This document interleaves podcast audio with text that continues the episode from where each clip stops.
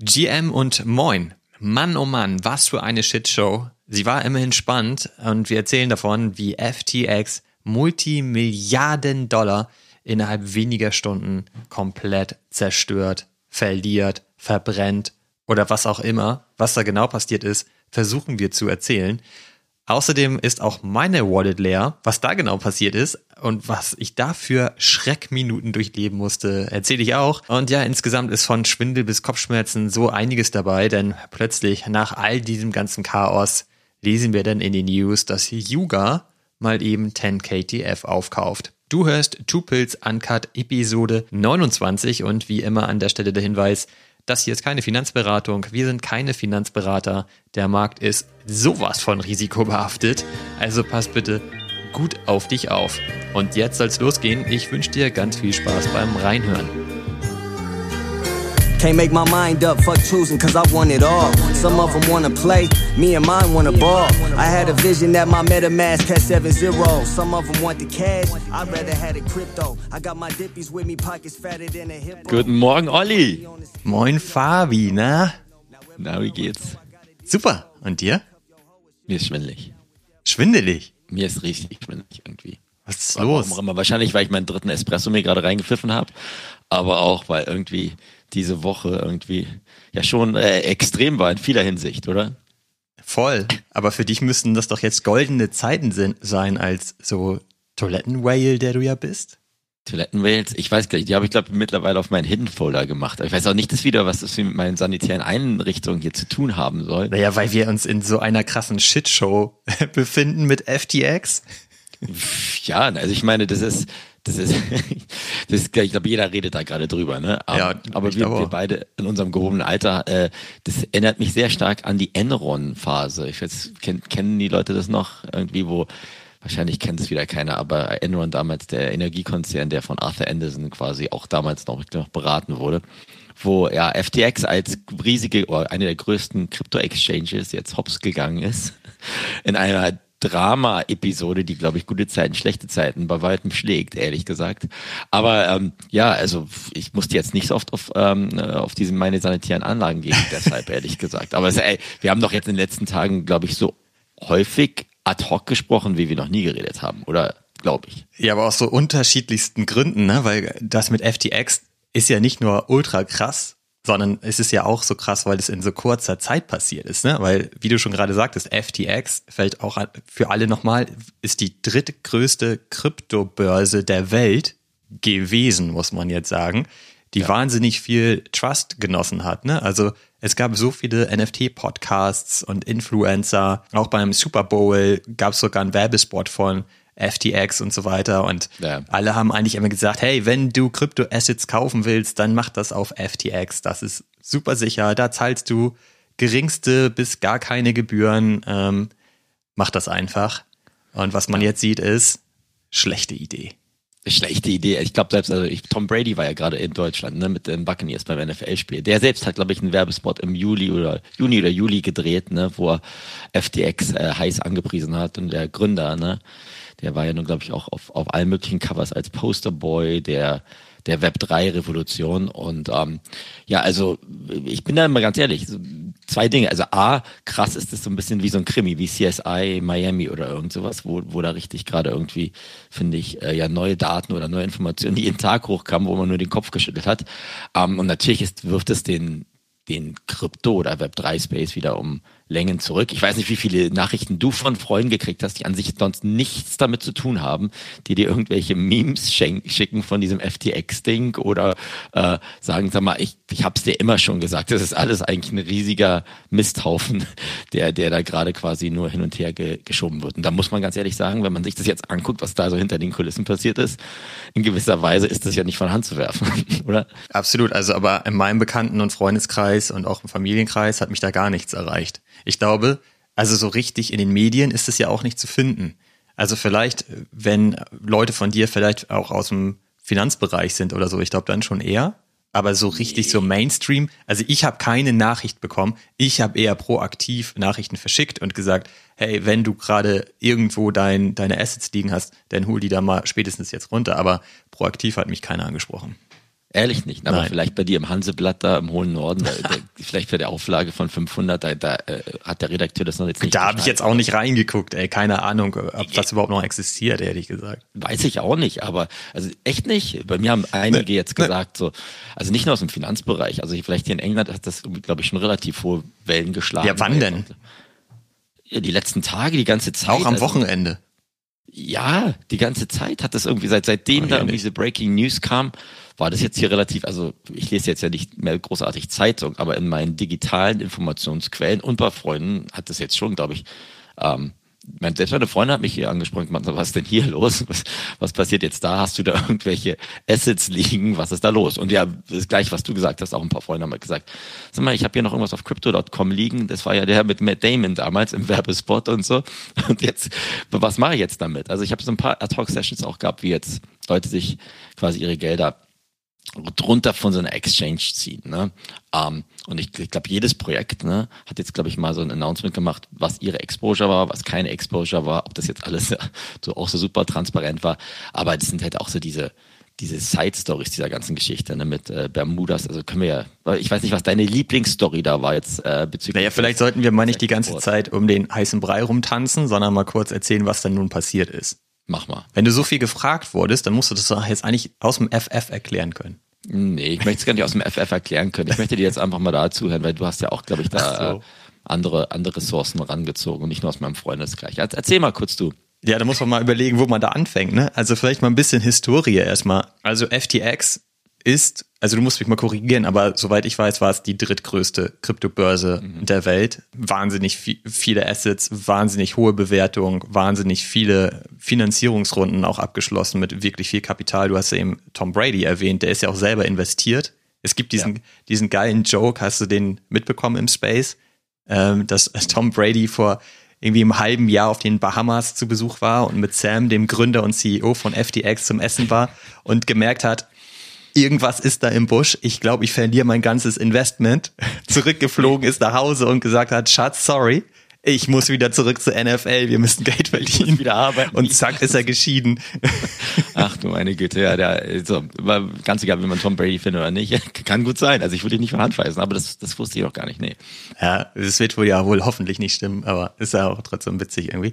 Na genau, also FTX gibt es, es gibt noch ähm, Binance, muss man dazu nennen, weil Binance spielt eine ziemlich wichtige Rolle in der in diesem ganzen Krimi, wie du es eben genannt hast. Da gibt es den äh, Founder und CEO, der nennt sich CZ und der hat schon relativ früh in FTX investiert, weil es schon damals immer diesen Gedanken gab, wenn sich alle unterstützen, äh, da werden sie gemeinsam groß, ne? weil wenn sie halt irgendwie was tun für den Space, damit er einfach größer wird, haben alle was davon. Hat also relativ früh investiert und hat sich aber im letzten Jahr auscashen lassen. Das ist halt eigentlich ein wichtiger Punkt. Er hat 2,1 Milliarden Dollar bekommen, was jetzt auch nicht so wenig ist. Und äh, zum Großteil sind das aber alternative Kryptowährungen, die er bekommen hat, unter anderem den FTT-Token.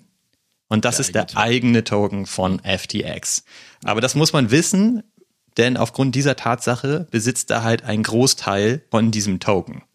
Ja. Und dann ist es eigentlich passiert, dass es plötzlich einen Tweet gab von CZ, dass er gesagt hat, er würde jetzt mal gerne ankündigen, dass er einen signifikanten Anteil dieser Tokens verkaufen wird, weil er halt was festgestellt hat, was ihm Sorgen macht und deswegen möchte er ihn abstoßen.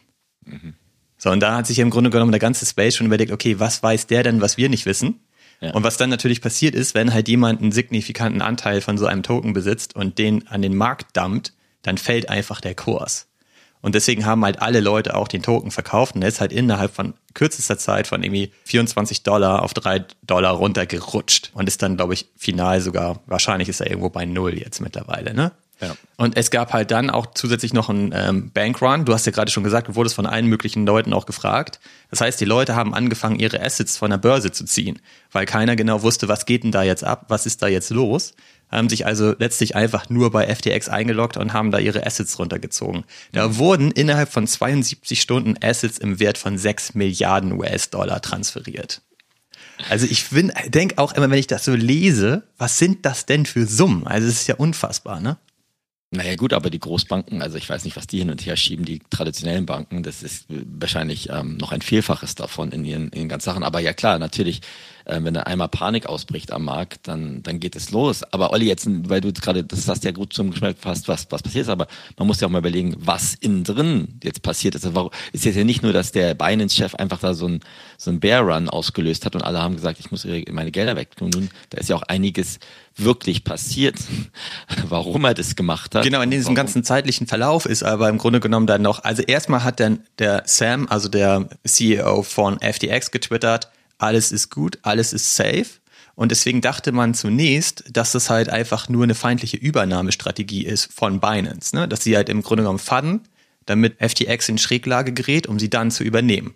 Und das passte ganz gut zusammen, weil Binance dann im Anschluss ähm, gesagt hat, okay, wenn ihr jetzt quasi nicht mehr liquide seid, dann helfen wir euch und wir schlucken euch. Das ja. konnte man dann eben auch bei Twitter alles lesen und so weiter. Es war nämlich zwischenzeitlich schon so, dass bei FTX dann im Grunde genommen der Prozess, dass du deine Assets darunter ziehen kannst, vollständig gestoppt wurde. Du bist halt an deine Assets nicht mehr rangekommen. Wenn du da nicht schnell genug warst, dann waren die da im Grunde genommen eingefroren und du konntest halt ja nur noch in Angst und Panik geraten. Und so war es halt auch. Ne? Also der ganze Space war im Grunde genommen voll davon, ähm, dass du nicht mehr an deine Assets rankommen wirst. Was passiert da gerade? Was ist los mit FTX? Man dachte halt immer, die sind so mit Kapital aufgeladen das kann gar nicht passieren. Und FTX hat auch zu jeder Zeit immer garantiert und versprochen, dass sie die ähm, Kundengelder nicht rausgeben, sondern sie auf jeden Fall selbst freezen sozusagen und zu jeder Zeit abrufbereit ja. haben. Ja. Und ähm, genau, und dann war es aber so, dass Binance innerhalb von 24 Stunden bekannt gegeben hat, dass sie im Grunde mal festgestellt haben bei der Prüfung, das ganze Unternehmen ist nicht zu retten und sie treten von dem Deal sofort zurück und sie ähm, übernehmen FTX nicht. Und ja. was man da die ganze Zeit nur gelesen hat, ist wirklich, dass es immer hieß, FTX äh, soll übernommen werden von Binance und das ist alles Strategie von Binance. Wie man heute weiß, stimmt es halt nicht. Ja, genau. Und also die haben ja, das war ja auch so ein Twitter-Drama, Twitter-Spektakel, ne, dass die dann auch so krass. Haben, nach, nach 24 Stunden Due Diligence ähm, können wir jetzt auch die ganzen Anschuldigungen, dass da äh, Customer Funds quasi veruntreut wurden, ähm, nicht von der Hand weisen. Und da hat das hat sich ja dann auch bewahrheit, wenn man sich dieses ganze Schema anguckt, was die da gemacht haben, ne? dass sie quasi Assets durch so eine Research Company halt künstlich hochgehalten haben und gekauft und verkauft haben und dementsprechend ja genauso wie bei Enron damals, wenn es noch irgendjemand kennt, quasi die Bücher geschönt haben und quasi Werte aufgebaut haben, wo kein Gegenwert war. Abgesehen davon, dass sie Gelder veruntreut haben. Also ich bin jetzt auch kein Experte in diesen ganzen Finanzdetail. Genau, also am Ende ist es ja super kompliziert, wie sie das halt alles gemacht haben, wie sie das künstlich aufgebaut haben. Ne? Ähm, es ist auch ziemlich komplex, finde ich, da durchzusteigen, aber simpel ausgedrückt ist es halt relativ einfach doch am Ende. Ne? Also weil sie haben einfach diese Investmentfirma gegründet und ich bin mir gar nicht so sicher, ob schon immer klar war, dass sie eigentlich auch von Sam direkt gegründet war und ihm auch gehörte. Und auch am Ende, so wie man das jetzt lesen kann, eigentlich auch, war er auch der CEO und hat da eigentlich alles gesteuert. Und das Problem war ganz einfach, diese Investmentfirma, heißt Alameda übrigens, brauchte halt Kapital. Und FTX hat ja den eigenen Token generiert, muss man so sagen. Ne? Also ein eigener Token, wenn sie den erstmal generieren, hat er ja auch keinen Wert. Wo soll der herkommen? Und dann haben sie im Grunde genommen diesen Token verkauft für super wenig Geld in einer sehr hohen Stückzahl an die eigene Investmentfirma, haben dann den Token gepumpt, ihn wertvoll gemacht. Dann hat im Grunde genommen die Investmentfirma bei FTX angefragt und gesagt, hey, habt ihr Kapital? Zum Beispiel mal so 100 Millionen US-Dollar in Form von Ethereum. Und FTX hat einfach gesagt, so, ja, aber dann brauchen wir eine Sicherheit von euch. Und die haben dann gesagt, ja, da haben wir ja den Token, den geben wir euch als Sicherheit. Und ja. schon konnten sie halt perfekt ähm, Geld drucken. Ne? Und letztlich haben sie damit natürlich die Bilanz komplett geschönt, weil der Wert eigentlich rein virtuell war. Und dadurch, dass der Wert zusammengebrochen ist, Nein. waren sie halt nicht mehr liquide. Und wie man ja heute weiß, ist halt auch einfach diese Investmentfirma völlig crazy geführt. Und die haben halt alles irgendwie verzockt und finden das auch noch total witzig. Also da gibt es dann noch solche Interviews. Ich weiß gar nicht, wie das Mädel jetzt genau heißt, die dann da irgendwie so vor sich hier kichert, wenn sie irgendwie erzählt, dass die Dinger, ne? genau Stop-Loss braucht man ja nicht und irgendwie Multimillionen einfach mal so verzockt, so aber passiert halt und so. Ja, und am Ende ist es jetzt so, FTX ist komplett kaputt ähm, ja. Da sind eigentlich keine Werte mehr vorhanden. Und man spricht ja. halt von einem Schaden zwischen 10 und 50 Milliarden US-Dollar. Ja. Genau ist das halt noch gar nicht zu beziffern. Und jetzt ist halt die ganze Zeit, kannst du halt beobachten und lesen und gucken, was da eigentlich so im Detail alles abgegangen ist. Da gibt es halt wahnsinnig hohe Spendengelder, zum Beispiel an Biden oder an die Demokraten und man weiß nicht genau, wie das alles miteinander zusammenhängt. Also sind alles wahnsinnig viele Gerüchte und es scheint so zu sein, dass da noch einiges am Argen ist, was da jetzt so Stück für Stück irgendwie bekannt wird. Ja, also ich, ich meine, das, das ist ja die Shitshow, die du am Anfang angesprochen hast, ne? Dass jetzt der, die, der Kleinanleger ist quasi ge, gedemelt. Ob man jetzt sagt, das war jetzt blöd, dass du deine, da ist überhaupt eine Exchange deine ganzen Assets gelassen hast, lassen wir mal jetzt dahergestellt.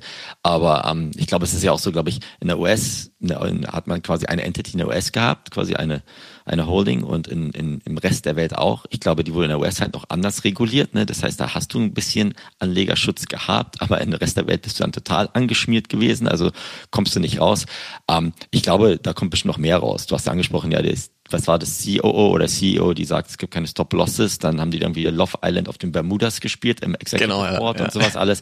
Aber ich meine, da gibt es ja auch andere Beispiele, wo man sagt, da gibt es andere suspekte Sachen, aber dass, dass diese, dass diese Einheit FTX halt sowas von mismanaged wurde. Aber auf der anderen Seite muss man auch ganz ehrlich sagen, ne, dieses Interview mit dieser, mit dieser Dame, mit diesem Mädel, wo man eigentlich sich nur die Haare rausraufen konnte, das ist jetzt auch erst irgendwie ins, in Fokus gerückt, als noch alles gelaufen war. Es ist schon älter tatsächlich, das Interview. Ja, klar. Es hat, deswegen meine ich, ne, ich weiß gar nicht, ob das so klar war, dass sie so miteinander verbandelt sind, diese beiden Unternehmen. Und ich glaube, das war halt nicht so richtig klar. Und das sagen jetzt ja auch viele. Es es gab halt keinerlei Regulierungen und es hat, ist auch, es hat auch niemand irgendwann mal dieses Unternehmen geprüft.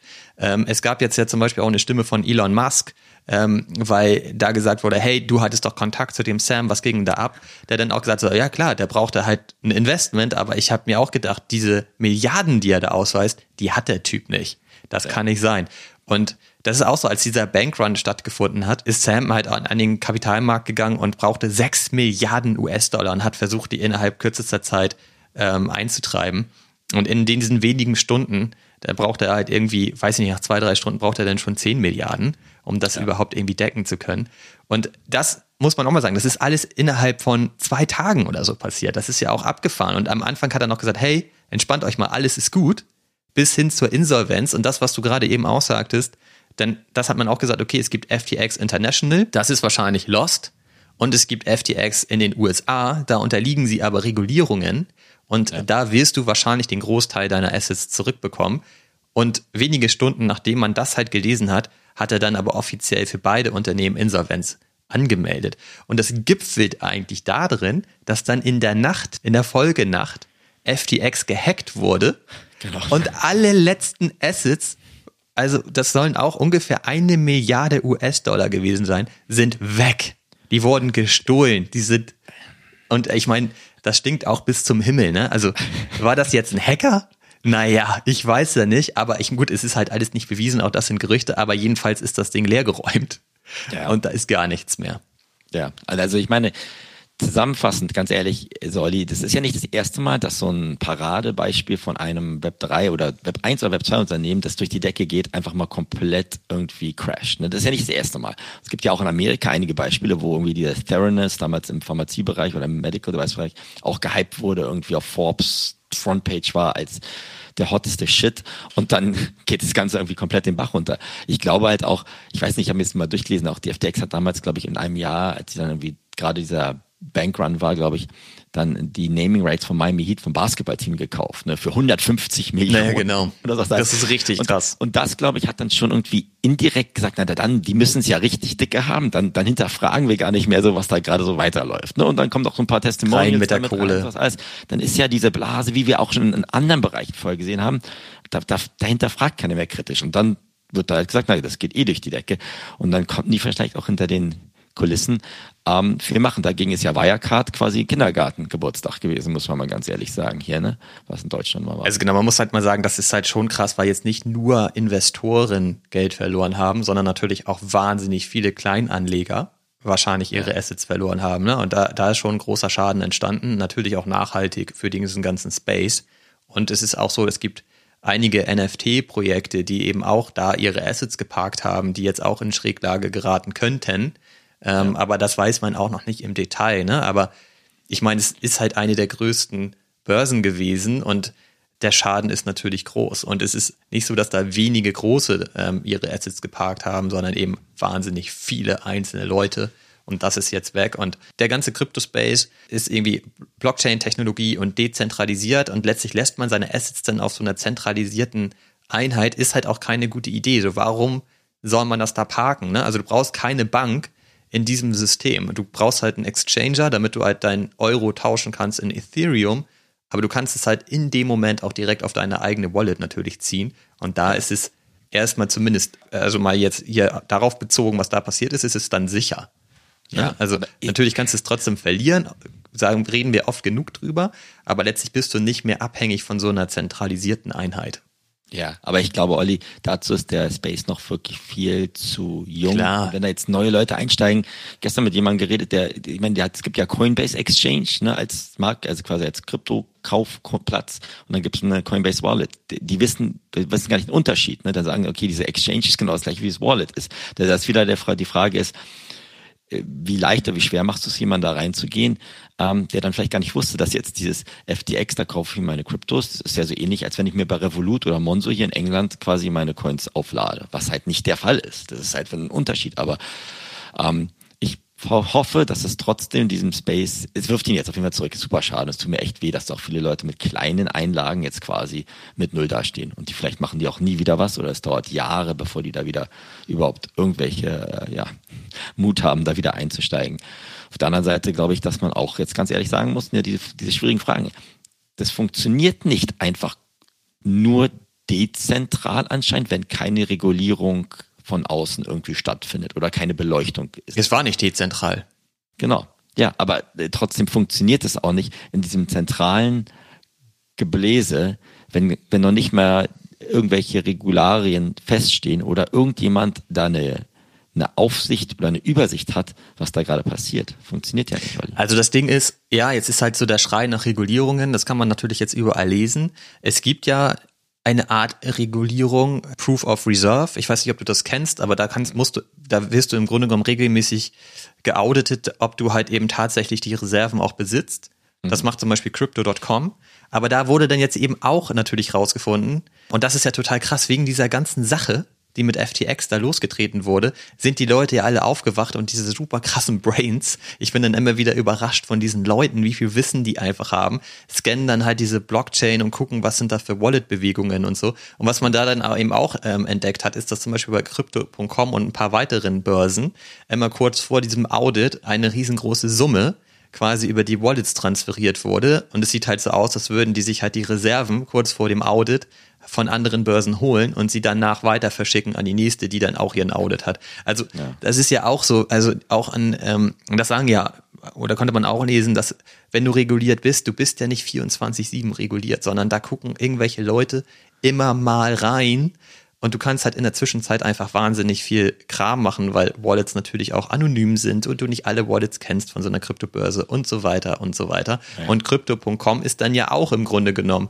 ins Visier genommen worden und hat auch so einen kleinen Bankrun zumindest erlebt. Ähm, da wurden auch richtig viele Assets abgezogen und die haben dann irgendwann diesen Prozess zumindest mal verlangsamt. Sie haben ihn ja nicht komplett abgeschaltet, aber ähm, du hattest halt wahnsinnig lange Wartezeiten, um dich überhaupt einloggen zu können und so weiter. Und da gab es dann natürlich auch schon die ersten Panikmomente. Ich glaube, das hat sich gerade wieder so ein bisschen entspannt insgesamt.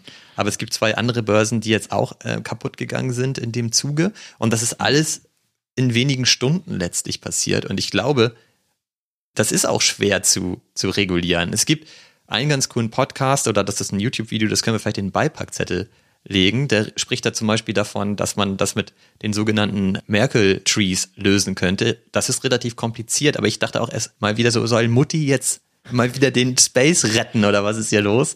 Aber es gibt ja. Ansätze, um es halt dezentral lösen zu können. Und ich persönlich glaube halt daran, dass das der richtige Weg wäre, das auch dezentral zu lösen und eben nicht von Menschen ähm, prüfen zu lassen. Weil du siehst ja, die nutzen die Technologie ja aus und es ist ja immer menschengemacht letztlich. Das ist jetzt ja. hier eben auch Sam mit seinen ganzen komischen Leuten, die er da am Start hat, hat halt das ganze Geld veruntreut. Ne? Also so kannst du ja. es ja zusammenfassen. Und das konnte er halt machen.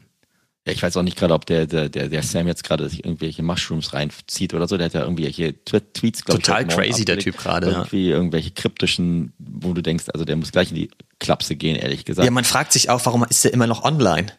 Was muss denn noch alles also, passieren? Also, also ich glaube, ich, ich habe gerade jetzt nur dieses Pharmaziebeispiel angesprochen, die wird jetzt, glaube ich, jetzt Mitte November halt verurteilt und geht, glaube ich, für einige Jahre auch hinter Gittern. Ja. Ich hoffe, der Typ geht auch hinter Gittern, weil, also ich meine, das ist ja auch wirklich Gier und Raffzahn. Und wenn du sagst, was, was, was für den Space, klar, vielleicht gibt es eine dezentrale Lösung, aber für mich ist halt auch, wir reden über Blockchain, dass es immer so geil ist, weil es transparent ist, weil man alles nachverfolgen kann und man kann alles sehen, was passiert ist und sowas alles. Ne? Aber du musst eine Balance finden zwischen Dezentralisierung und Transparenz, weil im Moment war halt alles dann nicht transparent oder wurde halt dann entsprechend bewusst durch die Blockchain intransparent gemacht, indem wir Sachen wieder rumgeschoben wurde und sowas alles und keiner hat eine Übersicht gehabt.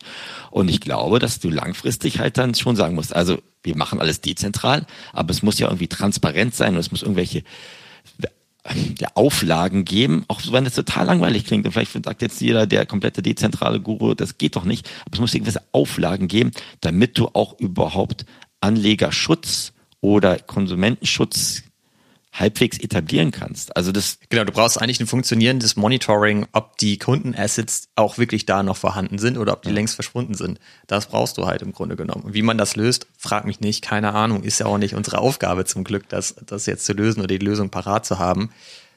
Ja, aber es ist halt irgendwie schon krass. Ich glaube halt weiterhin weiterhin an alles, was irgendwie on-chain passiert, weil ja. man jetzt ja wieder sieht, was off-chain funktioniert, ist halt schwierig auch Coinbase und so weiter, sagt man jetzt eher, ja, ist schon eher sicher. Aber ich würde da jetzt auch nicht unbedingt mein Bitcoin und mein Ethereum einfach mal so äh, liegen lassen. Ich habe hab in irgendeiner Podcast-Episode mal erzählt, dass ich da einen Albtraum hatte, dass äh, Coinbase insolvent geht und alle meine Assets gefreezed sind. Mindestens das kann eben auch passieren. Ich meine, es ist halt ein zentral organisiertes Unternehmen dahinter und wer weiß, was die alles da gerade machen. Steckst du halt nicht drin. Ja. Da, und das ist ja auch ein Problem. Du kannst nie in die Unternehmen reingucken. Und weil du gerade sagtest, das ist jetzt irgendwie bewusst intransparent gemacht worden bei FTX, letztlich ist es auch krass zu sehen, dass es innerhalb von zwei Tagen vollständig aufgeklärt werden konnte, eben weil es alles auf der Blockchain nachzuvollziehen ist. Ne? Das darf man ja auch nicht vergessen. Also, und das übrigens finde ich auch abgefahren an dem ganzen Space, weil es gab ja zum Beispiel einen Twitter-Space, ich glaube, der lief 16 Stunden oder so. Da konntest du dich eigentlich jederzeit reinschalten und ähm, dir die Diskussion anhören. Und da waren halt wirklich auch krasse Leute am Start. Ne? Also zum Beispiel CZ war sich dann auch nicht zu schade, in diesen Twitter-Space reinzugehen und sich halt Fragen zu stellen und zu erklären, warum Binance da halt anders aufgestellt ist, wie man das nach nachvollziehen kann, kann, dass sie eben diese Reserven besitzen und sowas alles. Oder eben schon gesagt, Elon Musk war auch mit in diesem Space. Oder was ich halt richtig geil fand, ähm, Kim.com oder Kim Schmitz. Ey, das ist meine alte Internetzeit, ne? Er ist ja auch ein Kieler. Und was mit dem damals alles abging und so, und er hat ja damals eben auch äh, irgendwie Systeme gehackt und damit irgendwie Geld verdient und so. Ich habe das damals auch gemacht. Ich, wir wurden halt beauftragt von Unternehmen, die zu hacken und dann einen Report abzugeben, ob man die hacken konnte, wo denn die Sicherheitslücken sind. Also das ist halt so geil, dass der jetzt auch wieder auftaucht. Von dem kann man ja halten, was man will. Das ist ja auch alles nicht ähm, nicht unbedingt geil, was er da gemacht hat. Aber letztlich, diesen, also diese Leute sind jetzt am Start und machen halt diese Twitter-Spaces und versuchen da halt irgendwie Licht ins Dunkel zu bringen. Das ist ja irgendwie auch spannend, ne? Dann, ja. Sich das dann reinzuziehen. Ich meine, wo hast du das, dass sowas hochpoppt und dann sind da so Leute einfach voll aktiv und du kannst dich da einfach mit reinschalten und dir anhören, wie sie am Diskutieren sind, kannst auch selber Fragen stellen und, und mitsprechen und so. Und die haben dann relativ schnell ein großes Team im Hintergrund gebildet und haben halt gesagt, hey, wenn du zum Beispiel Mitarbeiter warst bei FTX, dann haben sie das halt validiert, ob das auch wirklich stimmt und haben dich dann auf die virtuelle Bühne mit raufgenommen, damit du dann eben auch erzählen konntest, was geht da eigentlich ab, wie haben die agiert und so, um da auch einfach mehr Informationen einzusammeln. Das finde ich schon krass, so, das ist irgendwie abgefahren. Deswegen, das war so ein, so ein Krimi, wo du irgendwie in Echtzeit dabei sein konntest, so. Ja. Ich meine, es ist ja auch eine junge Industrie, ne? Und ich meine, das Gelder veruntreut wurden auch schon von anderen genau. großen genau. Leuten. Hast du ja gerade schon Wirecard erwähnt abgefeiert haben. Also das ist ja nicht das erste Mal. Aber ich glaube, solange jetzt der Space Learnings draus zieht und hoffentlich nicht zu viele abschreckt, aber dass es den jetzt gerade zurückwirft, mit Sicherheit. Ne? Und jetzt, wir haben auch gestern uns hingesetzt, nicht, als wir dann irgendwie mittags irgendwie auf der Couch saßen und plötzlich gehört haben, irgendwie Yuga Labs hat unsere Schneiderei, über die schon öfter erzählt haben, akquiriert. Da haben wir auch dann gesagt, ey, sag mal, machen die das jetzt gerade, weil es der richtige Zeitpunkt ist? Oder haben die jetzt auch gerade so ein bisschen hier, äh, äh weiß ich nicht, Sausen, Ohrensausen, dass sie jetzt quasi irgendwelche Assets vielleicht bei FTX liegen haben oder was auch immer und dann sich eher an großen Platzhirschen ranschmiegen wollen oder warum auch immer. Vielleicht ist es seit Monaten gelaufen und das ist alles schon längst geplant gewesen, aber es war halt krass, dass es irgendwie jetzt ja dann nochmal diese Breaking News gab, wo man sich auch dann fragt, ja, ist das jetzt alles wussten da vielleicht auch die großen Players oder was wir mal als Blue Chip sagen, ne, wussten die da schon ein bisschen mehr früher? Keine Ahnung. Aber das war halt dann wieder für mich so der, der zweite uh, Holy Shit Moment, den wir jetzt in der Woche hatten. Und was machen wir damit jetzt? Ne?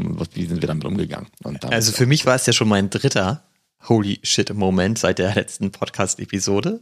Und äh, das ist ja nicht auch das Abgefahren in dem Space. Ne? Ich meine, ich, ich meine, das war tatsächlich an dem Dienstag, als wir den Podcast aufgenommen haben, wurde oder ich habe halt wieder ein paar Offers gesetzt auf den QQL Mint Pass. Stimmt. Kannst du dich denn an den Abend noch erinnern? Ich meine, ja, ja, das war mein erster Holy Shit Moment eigentlich in der, in der vergangenen Woche, weil ich habe halt Gebote gesetzt auf diesen Mint Pass, weil der ist halt immer zwischen 12 und 13 ETH und ich dachte dann, na komm, ey, ich setze mein Gebot deutlich darunter und vielleicht wird das ja angenommen. Und das habe ich ja immer die Wochen davor schon versucht und es hat eigentlich nie funktioniert. Und dann war es so, dass ich dann abends geguckt habe auf die Kollektion und dann habe ich halt gesehen, äh, da gibt es halt dann diese Collection Offers und das höchste Offer war geringer als mein Offer. Und ich hatte auch eine Collection Offer gesetzt. Und dachte mir dann so, wie kann denn das jetzt sein? Wo ist denn mein Offer hin? Dann habe ich gedacht, naja, dann ist das Offer wahrscheinlich abgelaufen, dann sollte ich das halt mal ähm, neu erstellen. Und dann war aber meine Wallet leer. und dann fiel mir ein, dass wir ja sogar in der Podcast-Episode darüber gesprochen haben, dass an dem Tag um 18 Uhr OpenSea ähm, die Contracts irgendwie umstellen will, damit sie halt diese, dass diese Geschichte mit dieser Creator-Fee halt umsetzen können. Und es ja. passte exakt mit 18 Uhr zusammen. Und ich dachte wirklich, die haben jetzt was umgestellt und da gab es eine Lücke und die Leute haben mir die Wallet leer geräumt. das ist weg. Ich habe das ja selbst durch deine Textnachrichten oder deine Discord-Messages, da habe ich deinen Schweiß quasi tropfen. Dass das MacBook überhaupt noch funktioniert hat, das war pitchte nass. Ey, das ich hatte klitschnasse Hände, ich habe mich fast übergeben, äh, weil einfach mein ganzes Ethereum, beziehungsweise ist das dann ja Wrapped Ethereum, das war weg.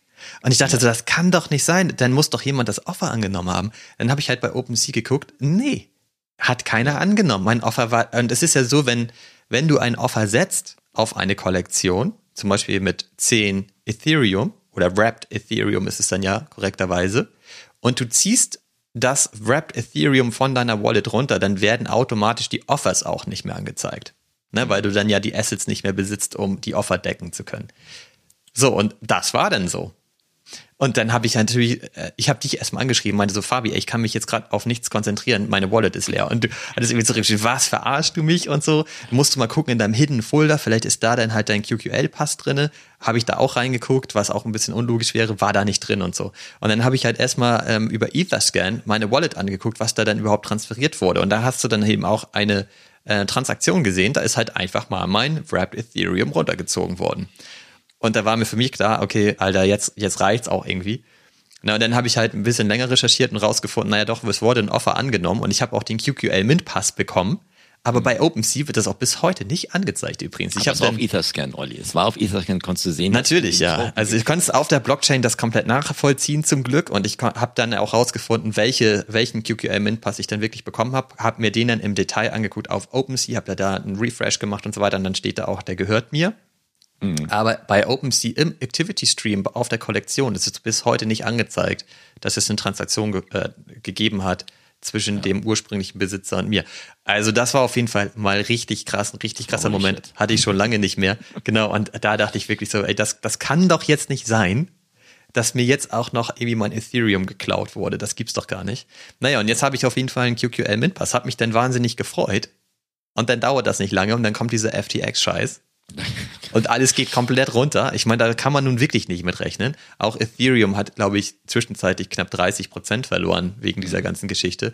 Solana zum Beispiel hat über 60 Prozent verloren in, in allerkürzester ja. Zeit, weil FTX einer der größten Supporter ist von Solana und da wahrscheinlich jetzt nicht mehr so viel stattfinden wird. Genau, dann diese ganze FTX-Geschichte und das hat sich halt gestern für mich zumindest ein bisschen gelegt alles. Ich hat, war dann noch online und habe irgendwie geguckt gestern, Mittag, so was sind da eigentlich die. Wallet, genau, sowieso nicht. Also jetzt habe ich aber zum Glück den, den Bin-Pass, so dass ich habe jetzt sowieso kein Ethereum mehr. Aber dachte dann, ich gucke noch mal, was ist da irgendwie an Events ähm, neu hochgepoppt bezüglich FTX. Und auf einmal schreibst du mir, Olli, äh, Wahnsinn, Yuga Labs hat 10KTF gekauft und äh, We New Labs. Wir müssen sofort ins äh, Vide Videostudio und gucken, was wir daraus machen.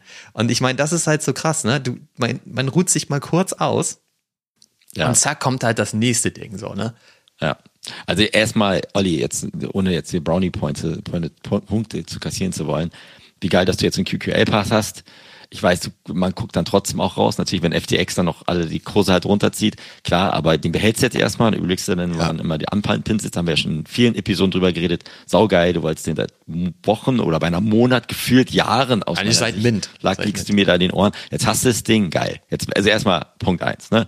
Punkt zwei, ja. Also ich meine, ich weiß nicht, wie es dir geht. Jedes Mal, wenn ich so eine Breaking News sehe, dann dann kribbelt's. Also ich bin ich ganz ehrlich, da kribbelt es und ich meine, da möchte man natürlich sehen, was jetzt so die Erwartungshaltung ist, ne, was da jetzt losgeht und das war ja auch noch ähm, am Zeitpunkt, glaube ich, wo Amerika noch nicht aufgewacht ist und wir wissen ja, dass das dann ja auch immer noch mal schnell gehen kann, wenn Amerika dann plötzlich irgendwie auf der, ähm, aus dem Bett aufsteht. Aber ich fand das dann ja schon wieder positiv in erster Hinsicht und dann haben sich ja auch so ein bisschen Bedenken oder Zweifel gebildet, wenn man sich dann darüber dann weiter austauscht. Ne? Aber ähm, der Space hat natürlich, wie es immer ist, dann erstmal der, der den Ausschlag, die Amplitude hoch. Erstmal alles von 10 KTF wurde dann quasi gekauft von, besti von bestimmten Kollektionen. Ne?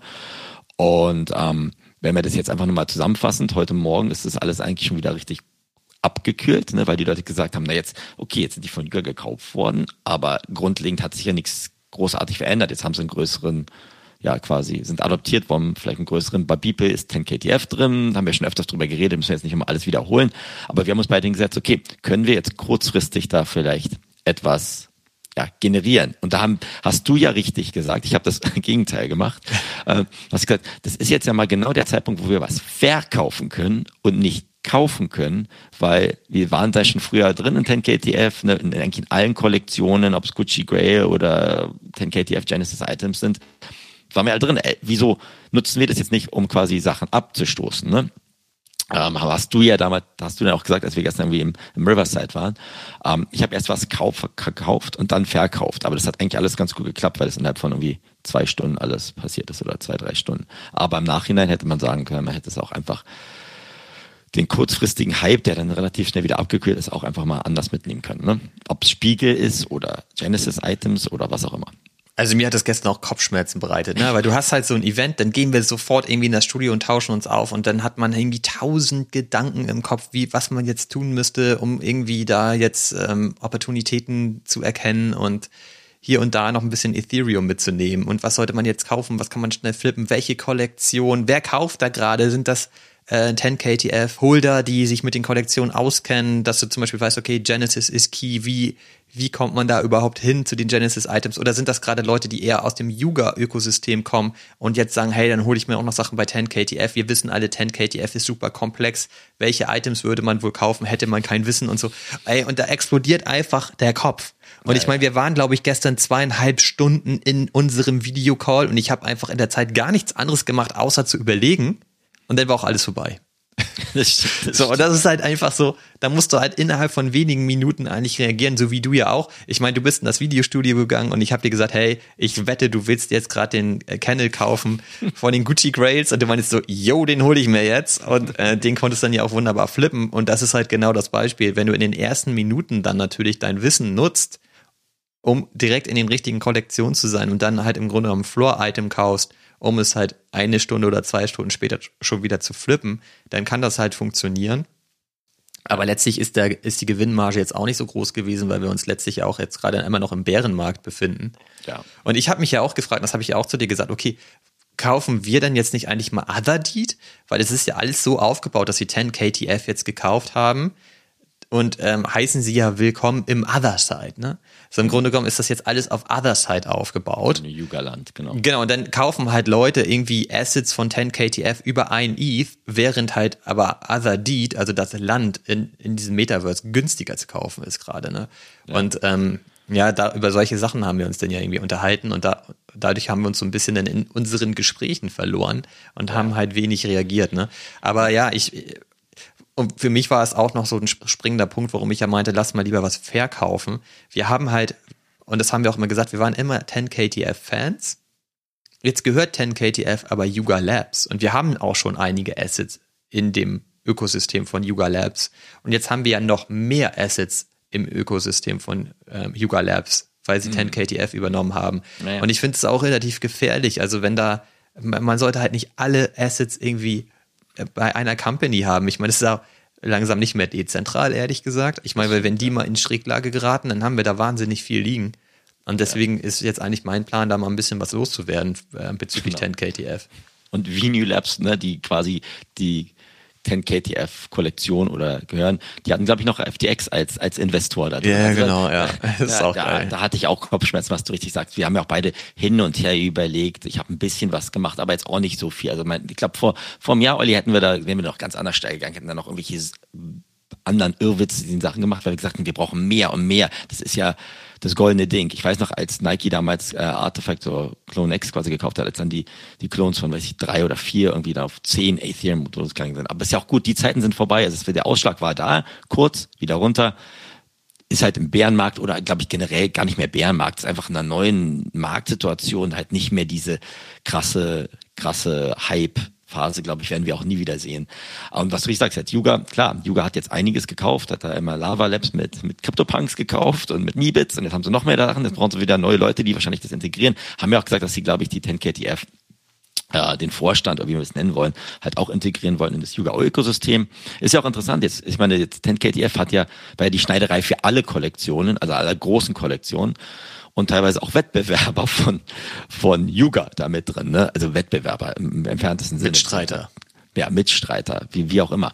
Ähm, wird auch interessant sein, wie sie das Ganze halt weiterführen, die Storytelling. Ähm, aber ich kann mir auch vorstellen, habe ich mir auch gestern Abend überlegt, ähm, ne, dadurch, dass die ja quasi, die ja damals beim Other Side, also bei dem Yuga-Land, das Metaverse, das sie aufbauen wollen, da ja federführend mit drin waren, um diesen ersten Trip da zu organisieren, dass das Ganze jetzt nicht eine Reaktion auf FTX war, habe ich mir so. Nein, man vermutet eigentlich, dass ähm, das schon konkret in der Umsetzung ist, seitdem 10KTF den Apecoin nutzt. Also seit ein ja. paar Monaten schon. Ich glaube auch, dass das nichts mit FTX zu tun hat. Es ist halt, auf der einen Seite sagen äh, Leute auch, Alter, wie krass ist Yuga Labs eigentlich, dass sie mitten in dieser ganzen FTX Shitshow sowas raushauen. Da würde doch eigentlich jeder sagen, lass mal eine Woche warten, bis sich das mal ein bisschen legt. Und deswegen glaube ich schon, dass das länger vorbereitet war und dass das jetzt keine spontane Aktion war. Und ja. jetzt ist man ja direkt wieder dabei zu überlegen, es ist ja so, dass Adidas auch gerade richtig Gas gibt, was auch echt geil ist. Mhm. Auch da waren wir ja schon wieder in den Kollektionen unterwegs und haben links und rechts geguckt, was könnte man jetzt machen und so weiter, weil da gab es jetzt ja auch viele, viele News und wir stehen kurz vor Reveal, was die äh, Kapsel angeht. Mhm. Und auch insgesamt geben sie Gas. Es gibt jetzt auch den Werbesport für die Weltmeisterschaft und da kommen auch schon NFT-Assets drin vor und so. Ganz geil, dass sie das so vollständig integrieren. Also da sieht man auch, dass sie das als, als Ganzes jetzt auch als Unternehmen irgendwie weiterführen und, und leben, was ich richtig gut finde. Hast du das gesehen, Olli, gestern, dass da Karim Benzema angeblich als im Lieferschein, die haben ja so ein Rätsel gemacht für alle. Ja, ja, genau. Karim Benzema, da sind, wer weiß, ob das alles so stimmt. Aber die geben jetzt auch Gas, aber es war alles irgendwie zur gleichen Zeit, ne? Das ist krass, da also haben wir dann auch nochmal überlegt, ob wir nachlegen. Aber da hast du, glaube ich, auch gut gesagt, wir sind ja in allen Kollektionen drin. Wir sind überall wir sind am Start. Wir haben Crypto-Kicks überlegt wegen Nike Swoosh-Sachen. Das kam dann gestern ja auch. Dann, dann waren wir gestern mit unserem Call durch bezüglich 10 KTF so und dann kommt halt am Ende des Calls so, Alter, dort Swoosh von Nike launched. Was ist da denn jetzt los? Da gab es direkt die nächsten News, ne? Da haben sie dann auch alles veröffentlicht, was sie da genau vorhaben. Man konnte sich für die Warteliste schon anmelden und so. Hast du dich angemeldet? Ich habe es ja verplant. Doch, ich habe es gemacht direkt, ja. Wieso hast du mir nicht Bescheid gesagt? Ich, ich dachte, du hast mir davon erzählt Mann, und hast es eh offen. Ich, das war ja nur ein Klick. Den Link. Ich habe heute Morgen die ganze Zeit meiner Nike-ID da die Warteliste gesucht. Dann habe ich es irgendwie in unserem ähm, Favorite Discord NFT University gefunden. Und dann war die Warteliste schon lange ge geschlossen. Ach, verdammt, das tut mir echt leid. Ich habe gestern einfach nur auf Waitlist geklickt und war eh bei Nike.com eingeloggt und das war sofort ready. Oh, war, genau, super, danke. Den gibst du mir dann mal schön. Ne? Also ich habe es ja dann quasi gesagt. Egal, also ja, ja aber ich glaube, man sagt ja auch, dass man mit dem Klon sich dann damit entsprechend auch dann die Waitlist umschiffen kann. Keine Ahnung. Irgendwas soll man da mit dem Klon X auf jeden 18, Fall tun. Ne? Also jetzt am Freitag kannst du da dann dementsprechend schon ins Beta reingehen. Ähm, das soll ja auch etwas, glaube ich, sein, was für die neue Masse irgendwie zugänglich sein soll, also einfacher sein soll, hoffentlich nicht so hochpreisig sein, wie manche andere Assets sind. Und man soll ja auch mit Fiat bezahlen können. Das ist alles auf Polygon, ne? Finde ich ganz interessant, dass die da auch auf ja. Polygon-Blockchain gegangen sind. Der Begriff NFT fällt auch nicht. Und losgelöst von Artifact und allen anderen Dingen. Die haben auch dieses Footballverse quasi auch angeteasert. Der WM-Spot von Gnabry und Co. fand ich auch ganz cool, ne? Stimmt, ne? Da ja. mit Indigo, Indie Golds, ja. ne? Indigo Herz, der Board Ape von Adidas, irgendwie Indie Golds. Ähm, fand ich alles ganz lustig. Hat halt einfach Spaß gemacht, dass da Leute jetzt versuchen, gewisse Sachen irgendwie zusammenzuknüpfen. Ne? Also es war irgendwie alles alles, deswegen habe ich ja gesagt, äh, mir war irgendwann dann schwindlig. Ich wusste jetzt gar nicht mehr, auf was soll ich mich jetzt gerade konzentrieren, Olli? Was mache ich jetzt hier gerade? Ja, und jetzt haben wir noch einmal noch eine ungeklärte Frage, nämlich, was denn? wir haben ja relativ viele Puma-Assets. Und wir haben ja. Puma gekauft, weil sie eine Partnerschaft haben mit 10KTF. Und jetzt gibt es natürlich direkt den Konflikt zwischen Puma und Adidas. Denn Yuga ja. hat sie ja gekauft, also 10KTF. Und jetzt fragen sich natürlich alle, was heißt das denn jetzt? Muss ich jetzt Puma abstoßen? Wird es die Partnerschaft weiterhin geben? Wird Adidas die Partnerschaft ersetzen? Und so weiter. Und ich ja. würde halt sagen, das bleibt alles so, weil halt die Übernahme auch schon nicht erst gestern geplant wurde und sicherlich der Puma-Deal auch schon getätigt wurde, wohlwissend, dass ja. Yuga Labs das Ganze übernimmt. Aber Adidas ist investiert in Yuga, ne? Ja. Also, hat eine Investition da drin. Also damit allen anderen auch schwindig wird, Adidas hat investiert in Yuga. In der gleichen Woche, letzte Woche, ist noch der Adidas, nee, der Puma-Chef zu Adidas. Ja, genau, stimmt, der CEO, ja. CEO weggegangen, zu allergleichen. Also, wer jetzt weiß, genau sagt, der weiß ganz genau, was das geht. Also, so eine Akquise wird nie irgendwie von über Nacht gemacht. Das nee. ist immer von, von langer Hand. Aber da wird jetzt auch nicht so sein, dass jetzt Puma immer als Gesprächsthema da war, wenn Yuga gerade A10 KTF kaufen wollte. Glaube ich auch nicht. Also, da bin ich ganz ehrlich. Das glaube ich auch nicht. Das ist eine Randerscheinung, wenn die da ihre Due Diligence machen. Aber es ist jetzt auch nicht der, der Fokus, warum sie das ganze Ding da jetzt gerade kaufen. Die wollen halt das, äh, glaube ich, noch ein bisschen ein Ökosystem, glaube ich, mit weiter aufbauen. Aber wir haben ja bei Adidas dann auch nichts gemacht. Wir haben uns keine Crypto-Kicks gekauft, obwohl der Ex Das ist ja auch Nike. Ja, sorry, keine Nike gekauft. Wir waren eigentlich dann relativ tatenlos, aber haben uns da, glaube ich, mit besser gefühlt, als jetzt irgendwie wild wieder rein und rauszuspringen, weil wir ja auch in allen Dingen drin sind, Olli. Ne? Weil der Markt ja auch weiter runtergeht. Also deswegen. Das haben wir dann gestern ja auch für uns festgestellt. So eigentlich können wir uns ja auch zurücklehnen und uns einfach mal freuen. Ich meine, genau. es, man, man liest halt sowas und denkt so, okay, scheiße, was muss ich machen, was muss ich machen? Äh, ich muss mich kurz einlesen, reindenken, ich muss mir die Kollektion angucken, wie entwickeln sich die Preise, was gibt es für Tweets. Aber eigentlich kann man einfach sich zurücklehnen und sagen, das ist ja voll geil, genau. dass wir solche News jetzt bekommen und wir sind da eh schon drin. Lass uns das einfach mal entspannt beobachten. Ja, das ist halt wieder dieses Bescheuerte. Ne? Also ich glaube, Adidas bin ich, das war, glaube ich, dein erster NFT, den du jemals gekauft genau, mein allererster NFT. September 2021 da rein. Und das hat sich alles super entwickelt. Und das, dann muss man einfach sagen, okay, hoffentlich entwickelt sich das weiter und die Strategie läuft weiter. Ich bin dabei. Ich freue mich einfach und Mund abputzen und einfach mal. Man muss ja auch mal sagen, dass Adidas ähm, wird ja auch häufig kritisiert, weil es sehr lange ruhig war um, um die ganze Kollektion. Aber am Ende ist es halt auch geil. Ich meine, wir haben da Klamotten bekommen for free ich meine, das gibt es ja fast gar nicht. Also siehe ja. Artefakt, siehe auch Yuga Labs, wo du Merch halt immer kaufen musst für viel Geld. Ich hab, äh, trage gerade den neuen Pulli von Flowers for Society. Den konnte man kaufen, wenn man den NFT hatte. Der kostet 130 Euro. Ja, ich habe jetzt auch so zwei, zwei 10KTF-Hoodies, wo die ich wahrscheinlich noch. Stimmt, die auch, die waren auch total teuer.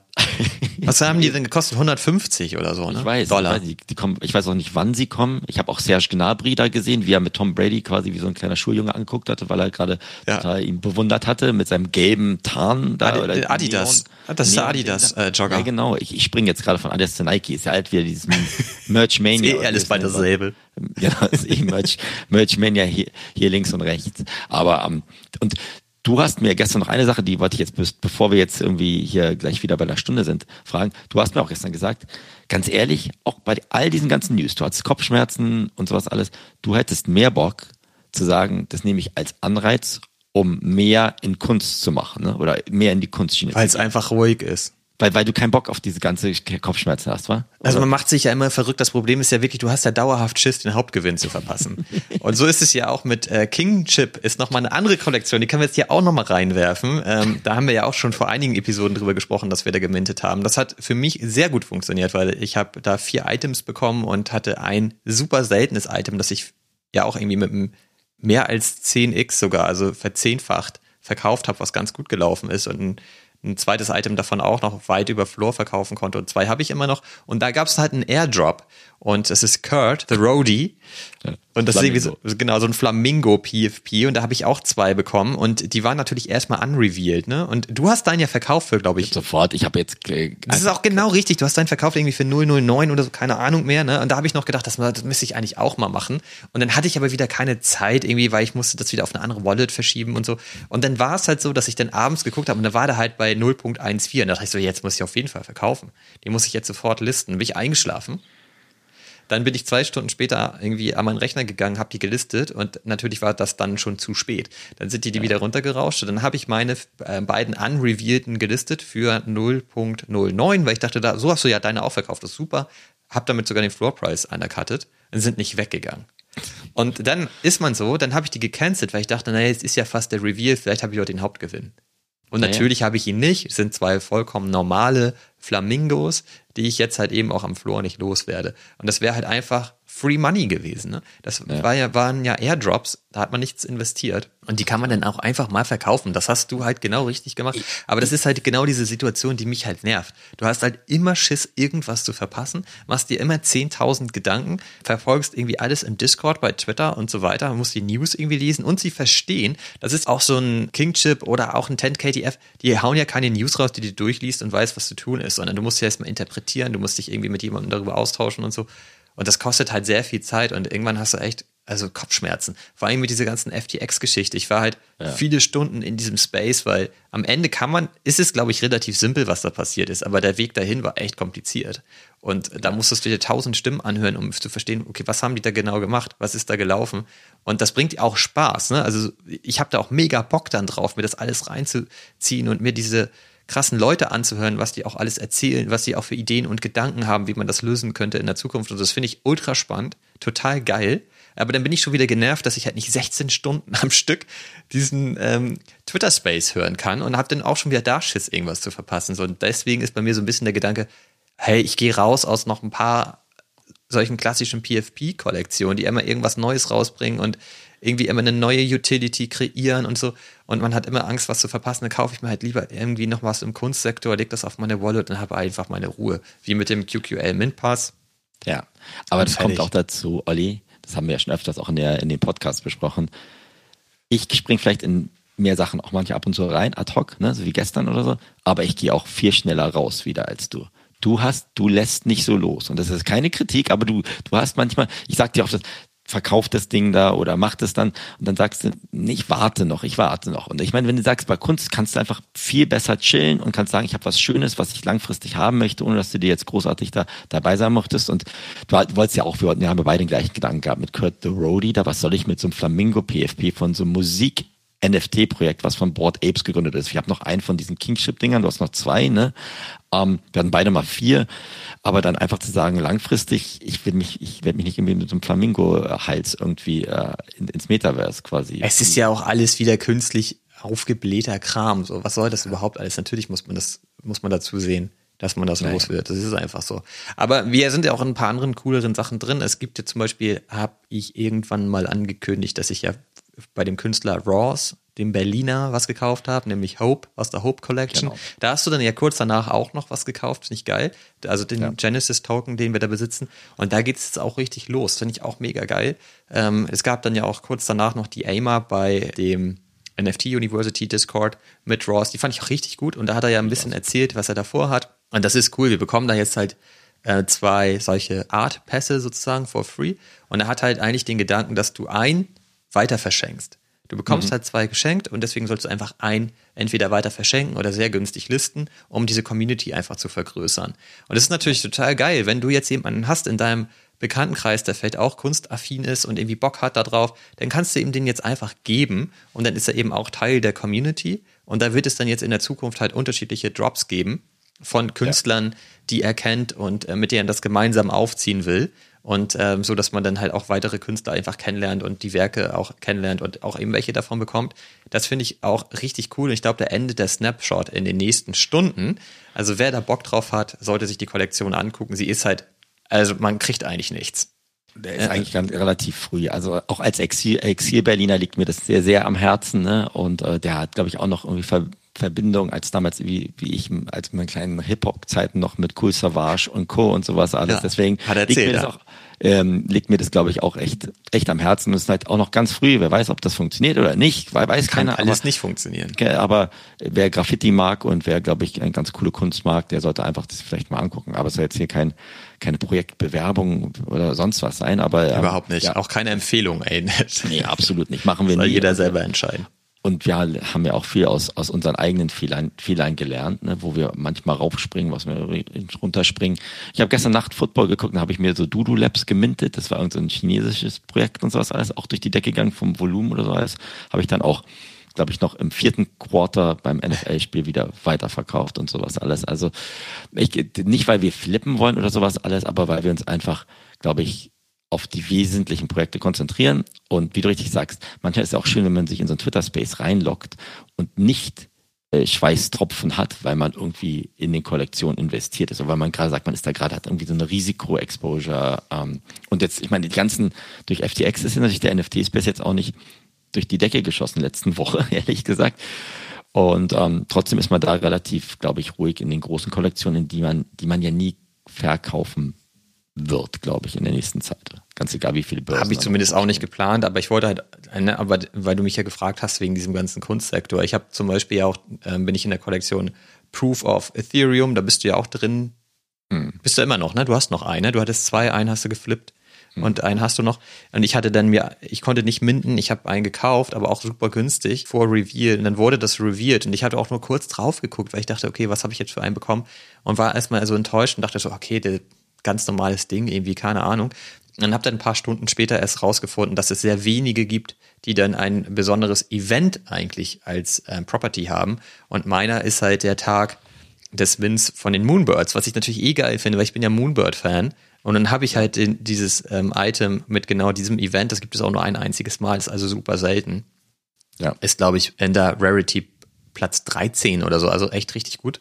Und da, auch das kriege ich gar nicht verkauft und so. Das ist eigentlich auch scheißegal. Ich finde aber die Idee dahinter geil, weil du siehst halt visualisiert den ganzen Traffic, der da stattgefunden hat. Du siehst dann, wie teuer war da Gas an dem Tag, wie hat sich Ethereum eigentlich entwickelt an dem Tag. Ne? Also das, das finde ich irgendwie cool, wie viele Transaktionen da gel gelaufen sind, siehst du dann anhand so einer Animation, die irgendwie schnell oder langsam läuft.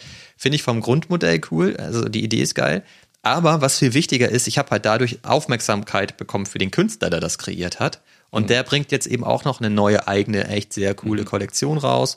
Und weil ich mit dem halt auch ein bisschen hin und her geschrieben habe und so, bin ich da jetzt auch, äh, habe ich dann ähm, Whitelist Sport und kann das Ding halt minden, irgendwie in den nächsten Tagen oder so. Da habe ich eigentlich auch Bock drauf und das kostet auch nur 0,05 ETH, also das ist auch total okay. überschaubar. Also nicht wie QQL. Nicht so wie QQL, genau. Nee, aber das finde ich ja eigentlich gerade interessant, dann da das sage ich ja immer. Du fragst mich ja auch immer, bist du da jetzt weiter drin? Hast du dich da weiter mit äh, beschäftigen können und so? Und ja, mache ich. Und ich würde immer noch nicht behaupten, dass ich da irgendwie einen Plan habe, weil es einfach ein großes, weites Feld ist. Aber es ist halt eben trotzdem cool, über solche Items auch an solche Leute ranzukommen und die dann so ein bisschen kennenzulernen, zu gucken, was machen Absolut. die eigentlich. Kann ich voll verstehen. Also auch bei Proof of Ethereum, da sind ja ein paar historische Momente letzte Woche dazugekommen, ehrlich gesagt. Wer weiß, wenn die denn eine stimmt. Kollektion machen das und das nächste Jahr dann versuchen wieder abzubilden, da kommt bestimmt auch einiges noch dazu. Nee, ich finde die Idee auch ganz gut. Und das war, glaub, war ja, glaube ich, Freeman. Was war das denn irgendwie? Das hat, ich, ich meine, das war Freeman oder halt super günstig. Ich, das weiß ich ja. auch nicht mehr genau. Aber es gibt ja auch ein paar solide Kunstprojekte, die quasi den Zusammenhang zwischen was gerade im Space passiert und ähm, was ja in der Zukunft gerade hier im, im NFT-Bereich noch ablaufen wird, halt versuchen zu kombinieren. Das finde ich auch ganz cool. Das ist ja genauso wie unsere Live in Our Minds quasi Dinger, die bei mir immer noch nicht abgefärbt haben und wo ich beinahe durchdrehe, wo ich halt auch mal überlege, wie, die sollen ja auch da sein NFT soll ja quasi sich entwickeln, je nach Marktvolumen oder wenn mal gute oder schlechte Sachen passiert. Mal gespannt, was da so FTX als Auswirkung hat. Vielleicht sind unsere Dinger morgen alle schwarz oder so. Ich weiß es gar nicht. Äh, ich hoffe nicht. Also ich meine, da haben wir uns ja auch immer so ein bisschen mit gezofft über das Projekt, weil ich dir immer geschrieben habe, ey, das Projekt, das funktioniert doch einfach nicht, meine entwickeln sich überhaupt nicht und du dich dann immer ein bisschen lustig gemacht hast, dass ich mal abwarten soll und äh, du warst da irgendwie ein ziemlicher Fan und mittlerweile bist du selber frustriert, weil sich deine Items da nicht richtig entwickeln. Hoffen wir mal. Also ich habe halt ein Item, das sich richtig geil entwickelt. Ich finde, sieht auch richtig cool aus mittlerweile, aber das ist eins, das ich halt Secondary gekauft habe. Mhm. Und da passiert ehrlicherweise, passieren da auch Merkwürdigkeiten. Also weil man bekommt dann ja ähm, Properties von NFT-Kollektionen, die man selber besitzt in der Wallet liegen hat. Und ich habe halt jetzt kürzlich ganz viele Properties bekommen von Kollektionen, die ich nicht besitze. Und das scheint so zu sein, dass die, der vorherige äh, Besitzer meines NFT hatte, aber die können dann ja nicht jetzt plötzlich dazukommen, wenn der gar nicht mehr in der Wallet liegt. Also das ist so, da habe ich so ein paar Fragezeichen, aber grundsätzlich haben die ja auch so ein Sheet rausgebracht und erklärt, wie genau sich das ganze Teil entwickelt, über, und das auf so einen Zeitstrahl gebracht. Das fand ich dann wieder ganz cool, dass da schon ja. eine sehr ausgeklügelte Logik dahinter steckt. Ja, Wäre jetzt gut, wenn es auch funktionieren würde. Genau. Also sie haben heute, heute Morgen haben sie mir geschrieben, dass im, beim nächsten Evolutionspush dann meine auch abgefärbt werden. Wenn nicht, dann muss ich, glaube ich, zu ihnen fahren und dann mal ein bisschen Radau machen. Mal gucken. Aber ja, mal schauen. Also ich glaube, wir haben jetzt gerade ganz viele noch Projekte angesprochen. Wenn jetzt irgendwie die Leute gerade nicht genau wissen, über was wir reden, wir haben es ja in den vorigen Beipackzetteln drin gehabt. Ähm, aber ich glaube generell, für mich ist jetzt Sache. Ich bin gespannt, ob FTX noch weitere Wellen schlägt, ne? ob da noch ein paar News rauskommen, die man irgendwie in eine Soap Opera pressen kann oder nicht. Ähm, aber an auf der anderen Seite, jetzt muss ich mal gucken, irgendwie, ob ich mich bei Swoosh noch auf die Warteliste bei dir ranhängen kann oder nicht, damit ich dann irgendwie dabei sein kann für den, für den Nike-Marktplatz oder das Nike quasi Digital Fashion. Ich weiß halt noch gar nicht, wozu muss man da auf der, auf der Warteliste sein. Das habe ich mir gar nicht durchgelesen. Doch, es gibt Leute, die im Beta sind auf der Warteliste. Okay. Dann kriegst du ja, okay. irgendwie so einen Access-Code, dann kannst du dich damit einloggen. Die wollen das halt dann auch erstmal testen, glaube ich, mit kleinen Rahmen, bevor sie das groß launchen an alle anderen. Aber mal, mal schauen. Also bin ich, ich bin immer sehr gespannt, was mich da erwartet. Ich bin jetzt auch, ich habe ja noch ein paar wichtige Entscheidungen, die ich noch bezüglich so Play-to-Earn-Games, die, ob ich da mitminte oder nicht in irgendwie ein paar ja. Stunden, da muss ich auch mal schauen, was da, was da abgeht oder was da nicht abgeht. Ich bin mal, ich bin mal gespannt. Das ist viel viel, viel los gerade. Weißt du auch, was in zwei Stunden startet? Die Auktion für den Rare Pass von Super oh. Rare. Da haben wir ja in der letzten Episode drüber gesprochen. Startet in zwei Stunden. Vergessen. Aber die, läuft über mehrere Tage, da muss ich nicht gleich zuschlagen, oder? die läuft ja jetzt, jetzt startet ja die erste Auktion, die 24 Stunden läuft. Eine klassische okay. Auktion. Der Höchstbietende bekommt dann das Asset und danach startet, starten dann ja die restlichen Items in einer Rückwärtsauktion. Es gibt tausend Sachen. Die Skoda Hilda, Hilda Klimt oder wie die heißt, Hilfa Klimt oder was auch immer. Keine Ahnung. Weiß ich jetzt gerade nicht. Ähm, aber ich glaube, deswegen haben wir ja auch gestern gesagt, also kriegen wir überhaupt alle unsere Gedanken halbwegs strukturiert das in der ist viel. Stunde. Das ist, ist einfach so viel, wenn wir jetzt gerade links und rechts geschossen haben, aber ähm, ja, können wir ja noch ein bisschen Sachen bei Beipackzettel packen. Um aber eine Frage habe ich trotzdem an dich bezüglich des ähm, Super Rare Passes. Hast ja. du, da, also ich meine, jetzt hast du ja auch noch ein paar weitere Informationen. Hast du, ja, aber du hast ja das letzte Mal gesagt, bei so zwei ETH siehst du den eher. Hat, hat sich das geändert? Ich habe mich nicht mehr damit beschäftigt. Ich habe eigentlich schon auf, äh, mich da ausgecheckt, weil du gesagt hast, es kostet wie 20 oder 30 50. Ethereum. 50 Ethereum. Also da, da, da, da, da klinke ich mich dann komplett aus. Also ich bin da jetzt gerade, ich gucke mir das wahrscheinlich an, irgendwie, aber. Ich finde es auch richtig spannend. Also ich bin da ja auch raus. Also weiß ich überhaupt nicht, da kann ich ja nicht mit den, mit den letzten 0,01 ETH, die ich auf der Wallet habe, da eh nicht mitspielen. ähm, vielleicht setze ich oh. mal ein Gebot, um in der Historie aufzutauchen. Aber ähm, glaube ich auch, also der weit weg von meinen Möglichkeiten. Aber es ist ja auch trotzdem interessant zu sehen, ob der jetzt halt immer noch richtig gut läuft nach den ganzen Geschehnissen, die wir gesehen haben in den letzten Tagen, weil ja auch von vielen Leuten einfach Assets gefreezed sind mit FTX, ne? Oder halt einfach ja. nicht mehr da sind. Also bin ich mal gespannt, ob wir da noch die richtig großen Summen sehen werden. Ja. Also ich denke immer noch, dass so, ich bin gespannt, was so ein realistischer Mintpreis für sowas gerade ist. Ne? Ich auch gespannt. Das, ähm, meistens ist es ja eher, dass am Anfang hoch ist und dann runter geht. QQL war ja auch bei 14, ne? Irgendwie also Durchschnittsmintpreis. Egal.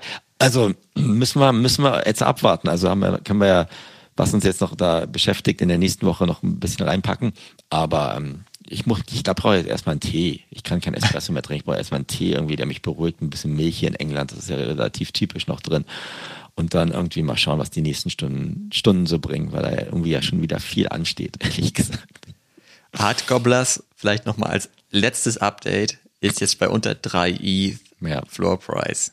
Ja, also die Rakete verglüht langsam, ne? Also, aber wieder, wenn da Leute natürlich bei 10 oder 11 eingestiegen sind. 15 ne? war ja 15, auch. Oh je, dann hat man vielleicht jetzt auch, ähm, dann schmeckt der Tee auch nicht mehr ganz so gut, glaube ich, ehrlich gesagt. Mal gucken.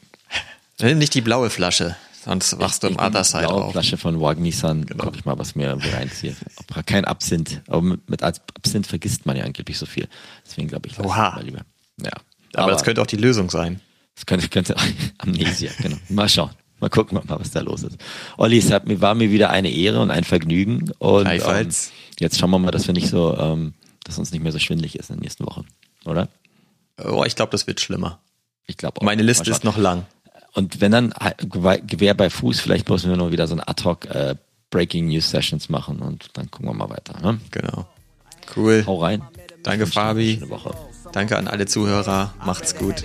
Tschüss zusammen. Ciao. Big money on the scale, we don't count it no more. Now everywhere I go, I got a deal to close. You better cuff your hoe or she'll be signing down with Death Row. And if she do that, you blew it. Now we gotta lose.